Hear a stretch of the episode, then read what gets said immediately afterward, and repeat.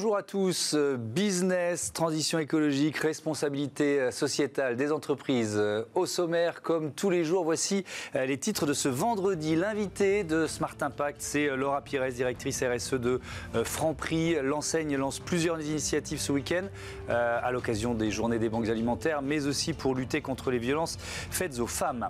Le zoom de l'émission sera consacré au Green Friday ou comment allonger la durée de vie des objets plutôt que de surconsommer. Et puis dans Smart Ideas, je vous propose de découvrir AUM Biosync. C'est une start-up engagée auprès des pompiers. Vous verrez comment l'intelligence artificielle se met au service de l'aide médicale d'urgence. Trois thèmes, 30 minutes pour les développer. C'est Smart Impact.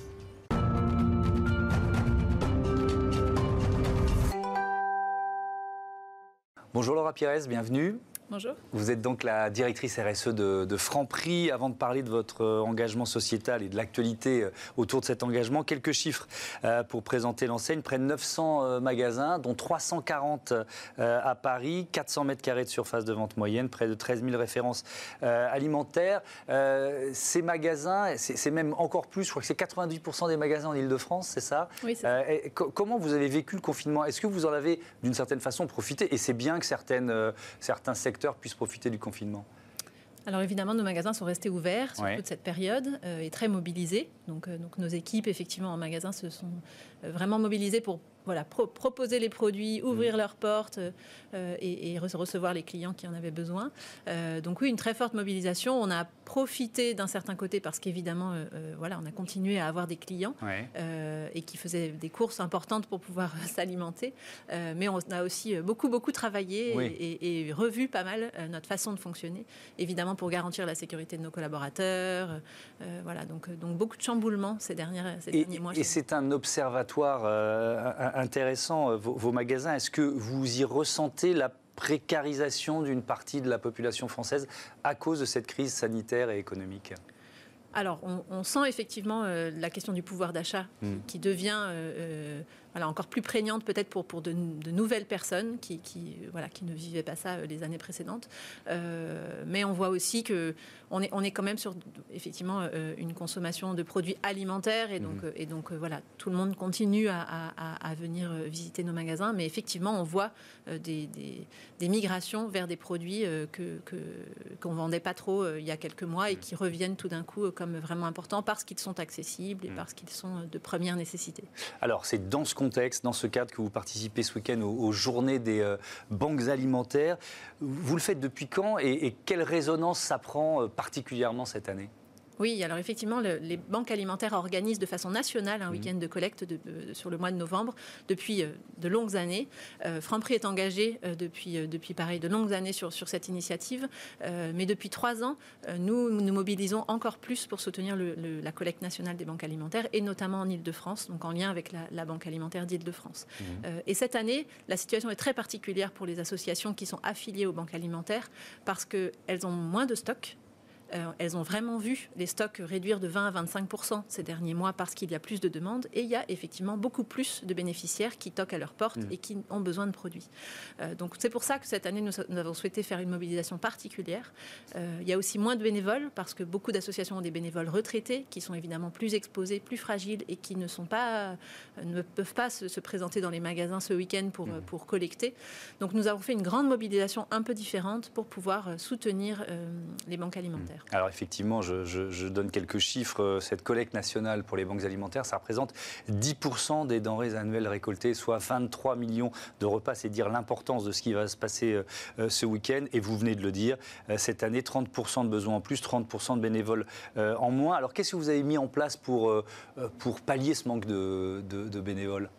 Alors d'abord, nous sommes allés chercher d'autres bénévoles. Nous avons lancé un appel public mmh. euh, au bénévolat auprès de nos réseaux, auprès des réseaux d'étudiants, euh, auprès de nos collaborateurs aussi, puisque tous les collaborateurs de nos sièges administratifs seront en magasin demain pour collecter mmh. euh, et, soutenir les associations. Donc, donc on a cherché voilà, des personnes qui étaient disponibles et qui justement souhaitaient se rendre utiles et, participer à cette, à cette collecte. et puis ensuite, nous, avons développé des, des, dons virtuels pour faciliter en fait aussi la mobilisation et, la récolte de, fonds et de marchandises. Mhm. et donc on propose deux choses. On propose un don sur notre site e-commerce et l'application. Donc en fait, on peut donner quelques euros que nous transformerons en marchandises pour livrer les banques alimentaires. Donc ça simplifie effectivement le don. C'est quoi? Si je donne 5 euros, ça représente combien de repas? 5 euros, ça représente chez les banques alimentaires trois repas complets trois repas complets. Donc voilà, on peut et on peut donner 1 euro, 2 euros. Il y a des, il y a des bons, c'est ça, des, des bons de dons en quelque sorte. On propose euh, un bon de 2 euros euh, et un bon de 5 euros. D'accord. Voilà. Et, donc, on les propose sur les sites et aussi euh, en magasin. Donc vous pouvez donner virtuellement à la caisse 2 euros ou 5 euros. Mm. Et nous, nous chargerons de transformer ça en marchandises et de livrer euh, les banques alimentaires d'Île-de-France. Alors je signale évidemment que les photos qu'on voit, elles ont été prises l'an dernier. C'est pour ça que les, bénévoles n'ont pas, ont pas de masque. Hein. C'est pas Franprix qui fait euh, n'importe quoi. Est-ce que tous vos magasins participent à l'opération? Quasiment tous nos magasins participent. Donc, on mmh. a effectivement des associations qui se sont inscrites dans environ 180 magasins. Et puis, nous avons 300 magasins supplémentaires qui vont faire l'opération tout seuls, entre guillemets, avec euh, voilà, des étudiants, avec euh, juste un caddie et une mobilisation de nos collaborateurs. Oui, parce que moi, dans mon souvenir, il y a souvent un caddie euh, qui est vide au début de la, journée et, qu'on peut, nos clients, décider de, décider de remplir, c'est ça? Oui, tout à fait. comme ça? Donc, dans les magasins où il n'y aura pas de bénévoles, ça fonctionne comme ça et nos équipes seront mobilisées pour présenter et expliquer aux clients ce qu'on mmh ce qu'on attend. Euh, combien vous aviez euh, distribué de repas? Combien est-ce que vous avez évalué l'an dernier ou, depuis trois ans que vous êtes particulièrement euh, mobilisé? Ce que ça représente? Alors l'an dernier, euh, on avait environ 200 magasins qui avaient participé. Alors mmh. évidemment, euh, les autres enseignes participent aussi. Donc les banques alimentaires, elles, derrière, consolident tout ça et, transforment ça en millions de repas. Euh, à l'échelle de Franprix, on avait, on avait collecté 140 tonnes de produits.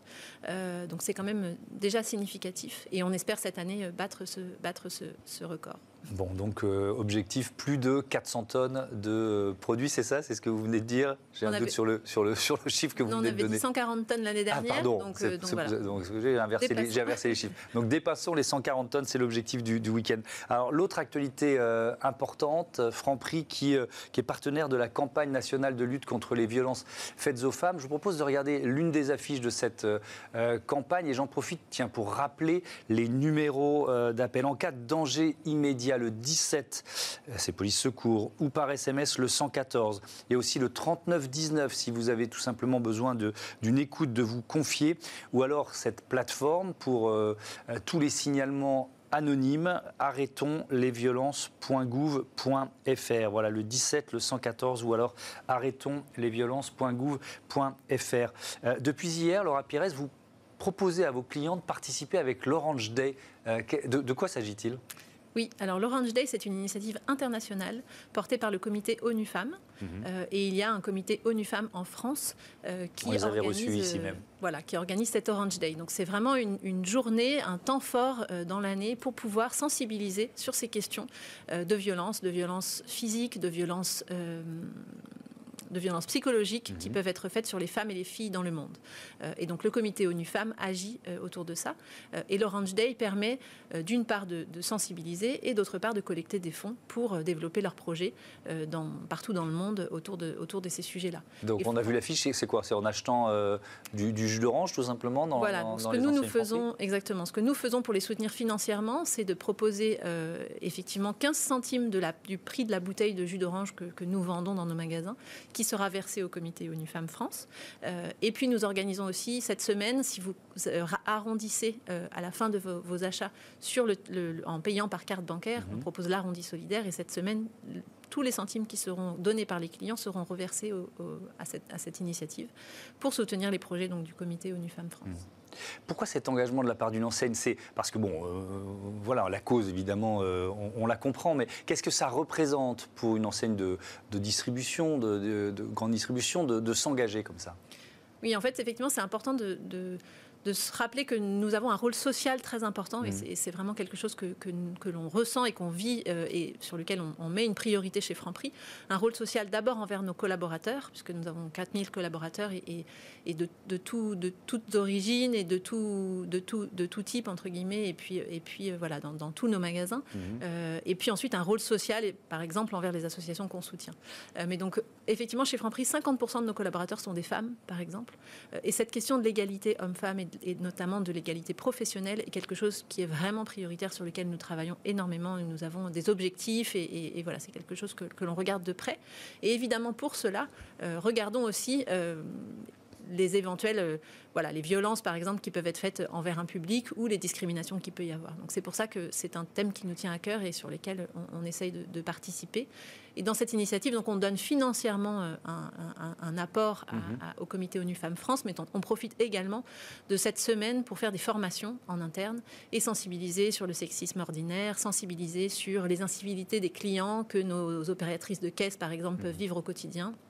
Parce qu'on voit bien que ces sujets-là, il faut en fait être formé euh, et sensibilisé pour pouvoir euh, défendre ses droits et réagir de la bonne façon.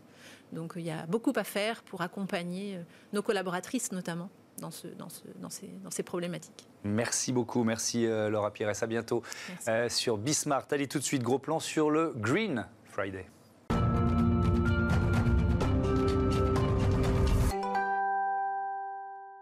C'est le Zoom de Smart Impact. Il est consacré au Green Friday. Bonjour Jean-Paul Raillard. Bonjour. Bienvenue. Vous êtes euh, président de la Fédération Envie et de l'association euh, Green Friday. C'est la quatrième édition cette année. Si, si j'osais, je dirais vous ne l'avez pas décalé d'une semaine eh bien, si.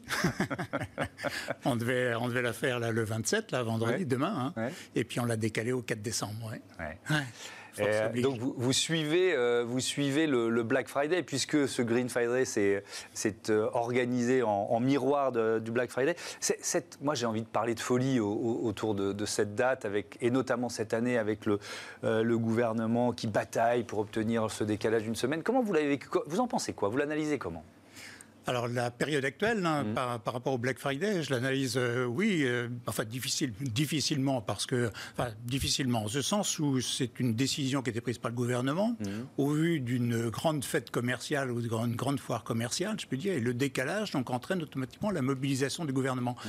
Alors évidemment, il y, a, il y, a, des conséquences. On voit que ça a pris une importance terrible dans notre pays, hein, et euh, c'est un peu pour ça aussi qu'on se bat, qu'on se bat également. On se bat pas directement contre le Black Friday. On est, on se, on, pousse en avant le Green Friday plutôt.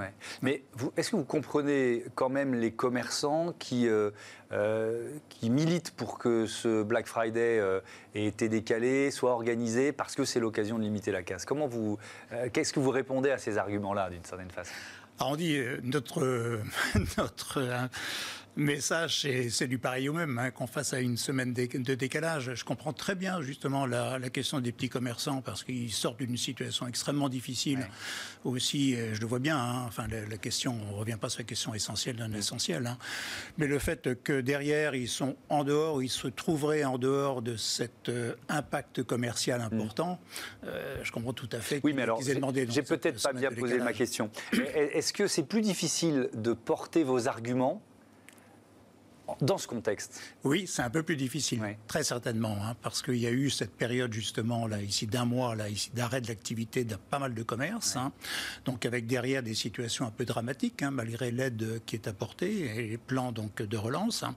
Et, euh, et, derrière, c'est vrai que c'est plus compliqué. On sensibilise moins facilement, justement, alors qu'on devrait être dans une situation où, au contraire, euh, comme elle crée dans beaucoup d'inégalités, des situations dramatiques aussi, de gens qui se retrouvent à la rue, etc., ou des, jeunes qui, sont, euh, qui ont du mal. Hein. Il y avait des, des, cas, dans, des cas qui étaient donnés, qui étaient vraiment, euh, enfin, qui apportaient cette sensibilité très forte, justement, à la situation de plusieurs personnes. Mmh. Hein. Mais oui, c'est plus compliqué de mmh. parler de ça. Alors, l'objectif de ce Green Friday, c'est notamment de sensibiliser, d'informer les, les citoyens consommateurs l'ADEME, l'Agence de l'environnement de la maîtrise de l'énergie, euh, est partenaire de, cette journée, notamment avec plusieurs films qui euh, rappellent que nos objets ont plein d'avenir. Avenir au pluriel, j'aime beaucoup cette formule. Exemple avec le téléphone portable.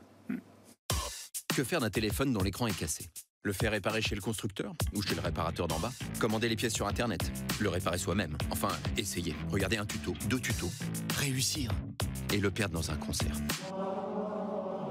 acheter un d'occasion. Ou alors un modèle reconditionné plus cool que le plus cool de tes téléphones. Faire l'affaire du siècle. Et en même temps, contribuer à préserver les ressources de la planète. Oui, il y a bien mieux à faire que de racheter un téléphone neuf. Nos objets ont plein d'avenir. Réparer, acheter d'occasion ou reconditionner avec longuevieauxobjets.gouv.fr.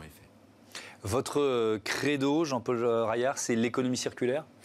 Oui, notre cadeau, c'est l'économie circulaire. Hein. C'est-à-dire, donc, d'un côté, arrêtons euh, cette hyper-consommation qui conduit justement à une hyper-prélèvement ou à un hyper-prélèvement sur les ressources de la planète. Hein. Ça mmh. nous conduit droit dans le mur. Hein.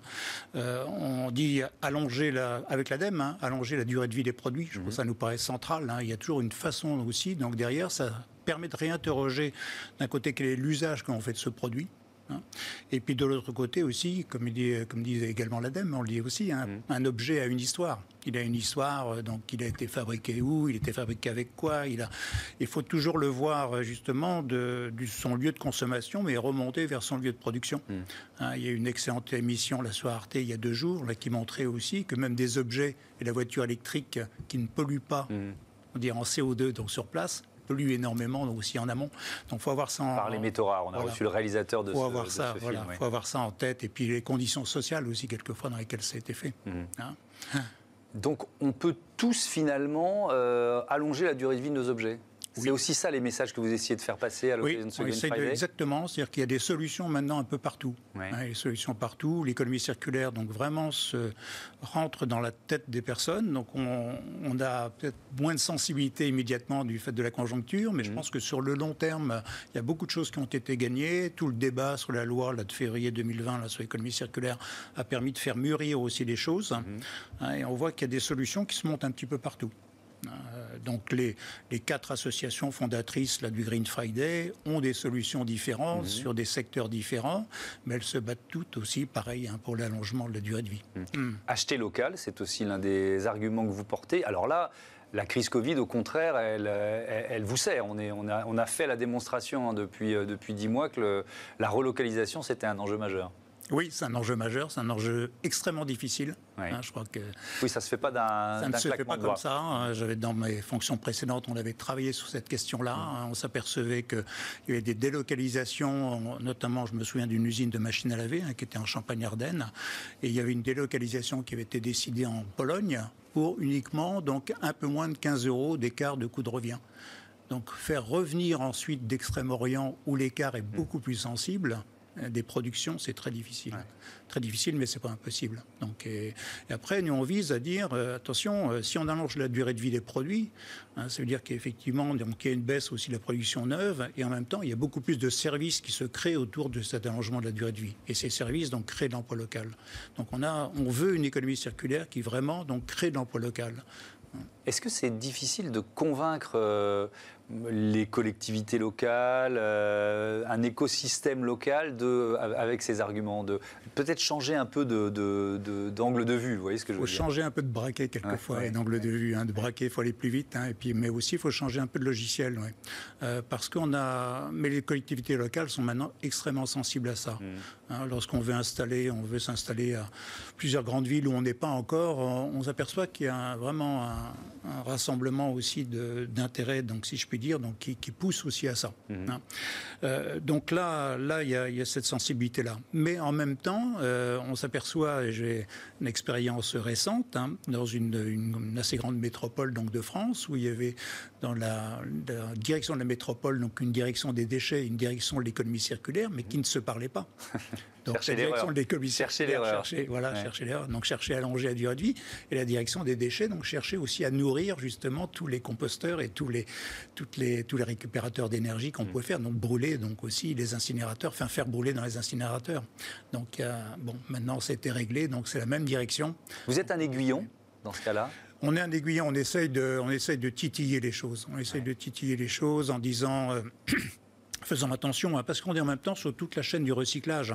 Et dans toute la chaîne du recyclage, on a aussi des unités. Je parle là ici, je parle d'envie. Hein, c'est mm. différent donc pour notre nos alter ego dans l'association. Hein. Euh, on a aussi, donc, en, fin de terminale, on a des unités de destruction de, réfrigérateurs. Hmm.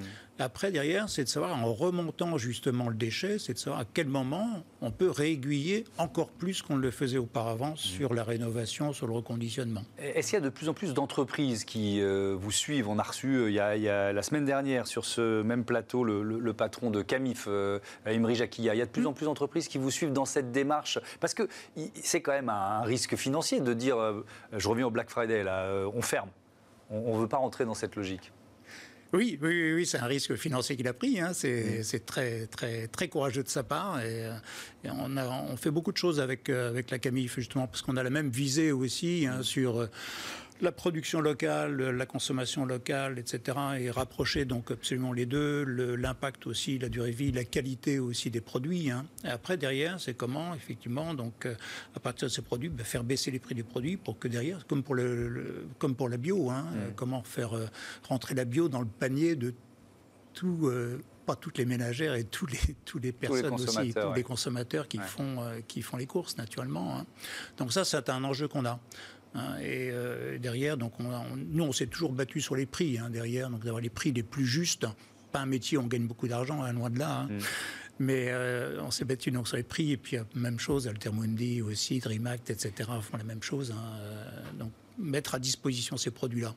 Donc on s'aperçoit qu'il y a en même temps, donc bien sûr là, dire des, des, gens qui sont très éclairés là-dessus, qui, qui se portent volontaires pour aider l'économie circulaire, mais on voudrait que ce soit un mouvement donc aussi partout. Hein. Euh, nous, on vend beaucoup à des personnes qui ont peu de moyens, parce que là, ils trouvent des, objets qui sont remis à neuf mm. donc chez nous. Hein. Mais on voudrait aussi que, naturellement, que tout le monde vienne aussi par ça et qu'on attire donc l'ensemble des couches de population. Merci beaucoup, euh, Jean-Paul Raillard. Bon euh, Green Friday, donc dans une semaine. Tout de suite, c'est Smart Ideas, une start-up à l'honneur, une start-up qui aide les pompiers.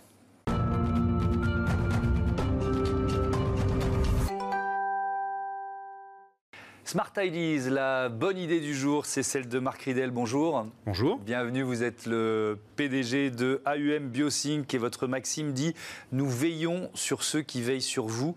Vous aidez les pompiers, les services de secours et d'aide médicale d'urgence. Comment? C'est quoi votre idée?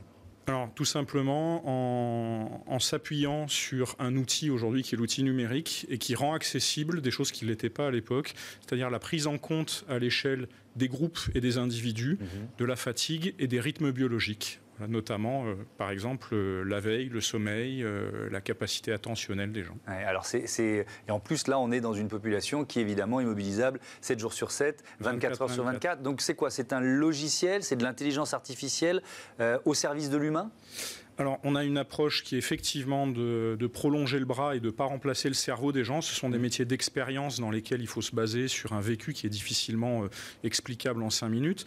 Donc, ils viennent en appui de cette expérience. Mmh. Ce sont des trois logiciels pour la plupart, donc des applications euh, au niveau commandement, au niveau organisation des services, qui vont tenir compte euh, de la sollicitation opérationnelle réelle, qui vont tenir compte également de, l'état de fatigue et du nombre de personnes qui sont disponibles à un instant bien, bien précis Mhm.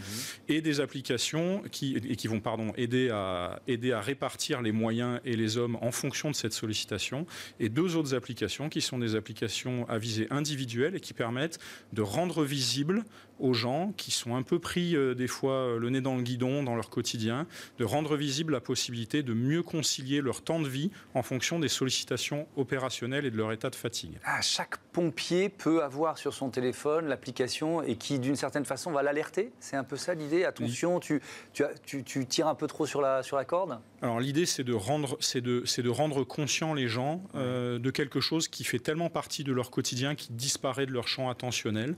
Donc on va leur donner un, petit miroir qui leur rappelle euh, les bases, les fondamentaux de l'organisation d'une temps d'une journée, euh, du fait que bah, c'est tellement évident qu'on n'y pense plus, mais si on dort pas la nuit, le lendemain c'est très compliqué, et que les pompiers volontaires aujourd'hui sont des gens qui sont potentiellement mobilisables 24-24, 7 sur 7, ainsi que leurs collègues professionnels, mais qui eux sont un peu plus protégés par le droit du travail. Oui, parce qu'il faut rappeler que quand on est pompier, pompier volontaire, on a euh, en général un métier, une famille et l'engagement auprès des pompiers. Donc ça, vient euh, en plus et on comprend d'autant plus le, surmenage que ça peut représenter. Je vais donner deux, chiffres. Les pompiers interviennent environ 13 000 fois par jour sur tout le territoire français et 80% de leurs interventions, on ne le sait pas souvent, concernent le secours d'urgence euh, à, personne. Donc euh, on peut être, imaginons un commandant de, centre de secours, il a quoi? Il a une sorte de tableau de bord grâce à, votre, à vos logiciels? Alors il a un petit peu plus que ça. On crée le jumeau numérique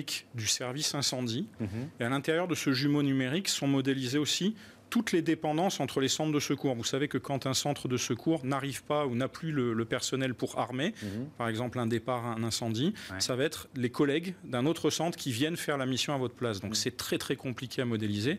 Et ça, on l'accélère, on le rend accessible à ceux qui ne sont pas des mathématiciens et on le rend visible. Donc on va pouvoir justement leur donner une lisibilité là-dessus. Mhm. Alors votre euh, start-up euh, AUM Biosync vient d'être récompensée. Vous avez remporté dans la catégorie euh, data et intelligence artificielle le concours 10 000 startups pour changer le monde, qui est organisé par la Tribune et euh, BNP Paribas. Euh, et ce, prix, euh, il était doté de 50 000 euros. Et je suis bien placé pour dire que vous avez fait preuve de beaucoup de générosité. à qui l'avez-vous offert?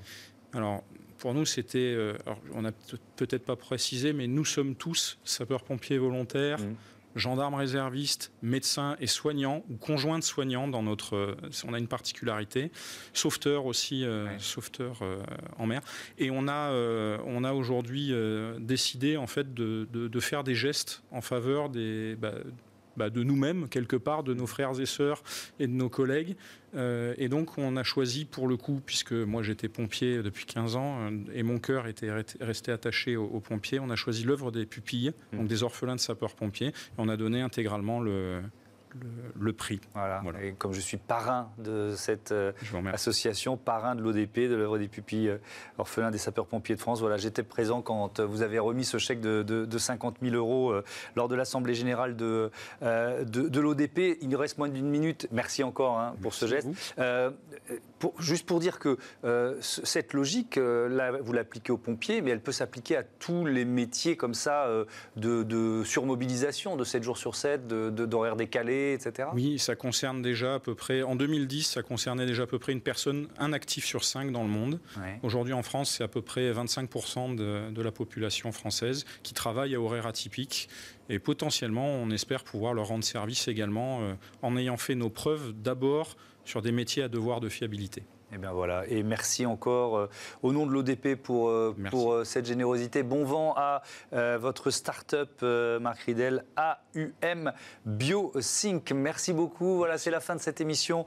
je vous dis à demain dès 8h pour Smart Future, l'émission de l'innovation. Bon week-end à tous. Merci à Olivia Yaredobré qui m'accompagne pour préparer et programmer cette émission. Merci également à toutes les équipes techniques et éditoriales de Bismart. Salut à tous.